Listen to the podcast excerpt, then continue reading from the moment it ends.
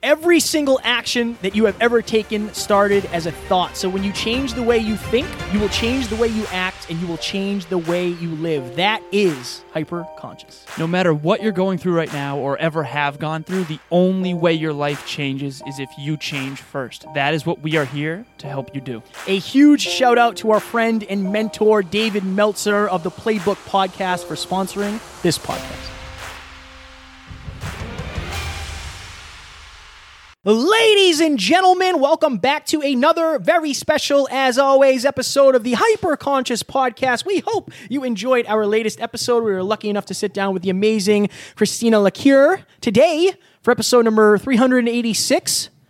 Oh, Like? I said, we are going to talk about humble pie and why it is important to eat it. You like that name? I do. Not bad. That's fire. Strong work, strong work. Thank so you. I want to provide a little context. I was thinking about this earlier, and we talk about the drive to five a lot, right? On the zero end, you've got people who struggle with self doubt, who don't uh, believe that they deserve a mentor, or maybe they're too afraid to get one. And then on the ten end, you've got people who don't think they need a mentor. They're they have a higher inflated view of self. Basically, their confidence exceeds their competence. Whereas um, on the low end of drive to five, you have people whose competence exceeds their confidence Oftentimes. oftentimes, right? And so the drive to five is really living in the truth. And I think that what's interesting is when you are on the low end and you gain confidence and then you become when you do feel confident and you do build that self-esteem now all of a sudden you do have confidence so you don't necessarily know how to deal with that and if you aren't careful you you will have an ego and it will hold you back similarly if you're on my end of drive to five and you do have confidence but you get really really humbled and or it's almost like when i have a really humbling moment in my personal life or my professional life it's almost like i can self-deprecate. It's difficult for me to know when i'm when i'm at 5 because for me sometimes when i feel really low I might be trying to be perceived as humble rather than allowing myself to live in my authentic confidence, if that makes sense. Interesting. But I do think humble pie is a really important piece of this puzzle because the moment you get humbled is the moment you're ready to learn again, the moment you're ready to be a student. Yeah, that's one of the things I was going to say. Like, one of the, whether you're low on the drive to five or high on the drive to five, the one thing you're not doing most likely is asking for help because you don't think you need it. So when you get humbled, you realize very quickly that I do need help. I don't know this. Uh, I'm way in over my head or I'm whatever, whatever it may be. And then you're humble enough to ask for help. And I think that's like one of the most important things. If you think you know or you think you can't know, you'll never ask for help. You said this to me recently. You said, I was talking about leadership and how I want to be a better leader and how I really feel like I've, I've been a poor leader in certain regards lately as I learn, because we're outside of our comfort Oh, zone here. And you said the key is going to be knowing what you know, knowing what you don't know, and then being okay, knowing when it's time to be okay that people don't think you know. Yeah. And I think that last one's hard for me where it's like when I'm trying to add value to someone but they don't perceive me as the expert, it's difficult for me to add value. Honestly, that's okay now. I just want to get better at realizing like I don't need to add value to you then. Because you don't need to know that I'm awesome at this. And one day you will come to me for help with this thing and that's okay. And now's not the time. I think timing is everything. Well, I think that part of it is knowing when you don't know is drive all of that. That is the drive to five. Yeah. And you should all like if you can know when you don't know something, you're going to save yourself a lot of pain, but you're in a way, but you're also going to kind of bring pain on yourself. So if you're arrogant, you're going to save yourself pain by not looking like a fool.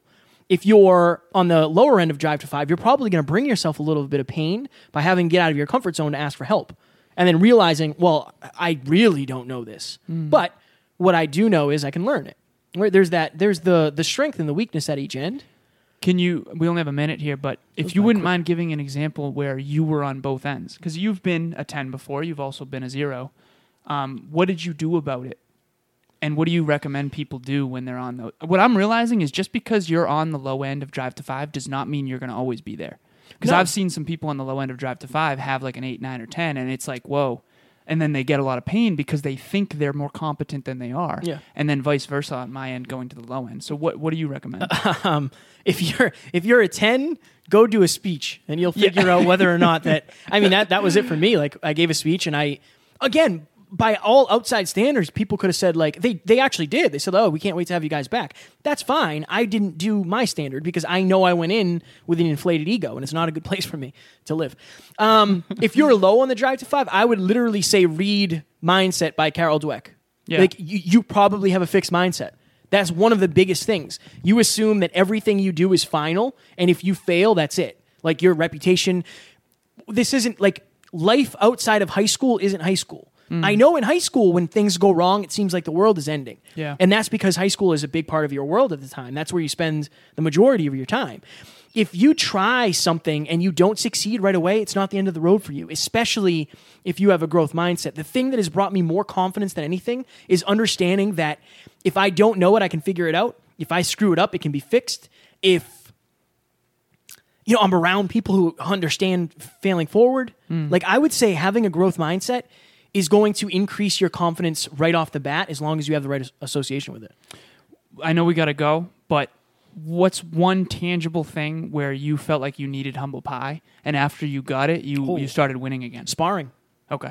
Yeah, uh, uh, when I went, well, I'll hammer this quick. What time we got? We're getting on a mar- mastermind with Mark Metry in one minute. Yep. Um, we interviewed Julian Wynn. Yeah. He is the co-owner of Team Link Muay Thai. Yep. one of those one of the guys that works there saw me hitting the bag and said, "Yo, you got to come down. Like I'd love to watch you spar." And in my mind, it's like, "Oh, damn! I'm getting like, I'm getting scouted to spar." I got lit up. I got it was brutal. No kidding. Like I couldn't touch this guy. It was brutal. It was like we were speaking different languages. and for me, it was like, notice how you're always like, dude, you would crush it. You have to do a fight. No, man, your awareness is not there. Right. I probably felt the same way until, Until, I got in with one of the pros and realized very quickly that like he was just playing with me. Yeah. Because he knew he could kill me if he wanted to. Right. So that for me was a really good opportunity to get humbled. But now I know. Yeah. Now I know. So we got to go. Okay, and your awareness raised, and therefore now you can elevate. 10 second blip, and then we'll go. 10 second blip. Get a growth mindset and everything will change. Humble pie is delicious. Eat it often. Oh, that's a pretty good one. Ladies and gentlemen, Alan and I are both doing free 30 minute consultation calls. I'm doing it on podcasting. If you want to make money from your podcast, if you do not have your business built around your podcast, you want to get better clients, ask better questions, whatever that is, reach out, Kevin at the hyperconsciouspodcast.com. Also, we have a brand new website, www.thehyperconsciouspodcast.com. Fire, strong work. We have masterminds every Monday, 6 p.m. Eastern Standard Time. Please join us, connect with like minded people, learn some things. You're going to elevate, you're going to grow.